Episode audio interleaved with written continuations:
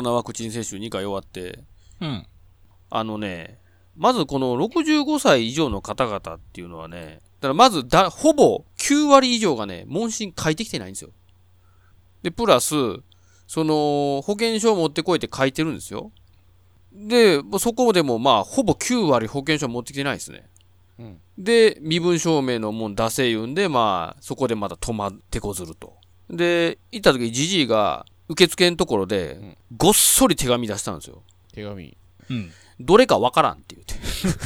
で、そのじじい曰く、大事なもんって書いてたから全部腹巻きに入れてたわ、言うて。要は腹巻きに入ってたしょ、えー、と手紙関係をごっそり全部出したんですね、その子で。んで、そこに一応まあ入ってたんですそのコロナ接種の手紙もね。次、あの、何の薬飲んでますかっていうのが書いてるんですよね。いや、何の薬飲んでるかわからん。とりあえず出されてるもん飲んでるって言って。でもうそこでもう看護師はめっちゃもうブチギレですわね。切れるんや。もう、お前、えええ加減せよと。会話にならへんぞ、と。あんた自分の体のことでしょと。もう,、うんもうそこで説教始まるんですよね、まず看護師の。で、結局、その、まあ、どこどこの病院通ってるいうことは分かったみたいなんで、うんこれがまたね、別のじじいが、その看護師に向かって、どこどこの病院に聞いてやったらええやろ、みたいに、うんこう、またじじいが加勢してくるわけなんですよ。うんで、まあ、結局はでももう聞いてやるのしゃあないから、どうも聞いてたんですよ。うんあれ、最後、署名しないといけないんですよ。うん。あの、同意しましたみたいなのね。手が震えて書けへんって。え？うん 要は、そういう方々がいっぱい来られるんで、まあ、そああいうところで時間がかかるんやなっていうのが、よく分かったっていう話ですわ。なるほど。老老人あるあるでしょうけど。まあ、そうなんですよね。いや、もうその老人自体に何かを処理させるっていうのが本当に無理なんだなって最近思ってて、でそれはもうあながちバカにはできひんぞって俺は思っていて、うん。もう自分も片足突っ込んでますからね。そこにね まあね。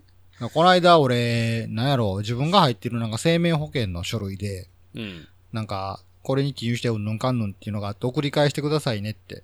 もう向こう、もう向こうの人が、こことこことここを書いてくれたらいいですからって、鉛筆で薄く丸を、丸で囲まれてたから、僕はその通りに書いて、で、しかも書く内容も、まあ日付と名前と、まあ、住所と電話番号、まあ、いつもの情報ですわ。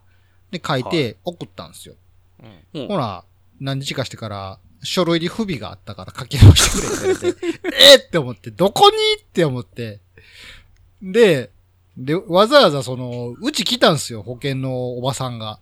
で、すいませんって、ちょっと、ここ書き直してほしいんですけどって、パッて見たら、日付のところが、この書類を書いた記入日って書いてあったんですけど、うん僕そこに生年月日書いてましたからね。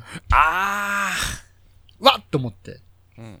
もう全然俺見てへんやん、内容と思って。あかんやん。うん。ーあかんな。なんかもう、僕は老人をバカにはできないんですよ。あんまりもう言えんな。それやったら。もう書類も見てるようで見てないんですよ。うん。思い込み思い込み。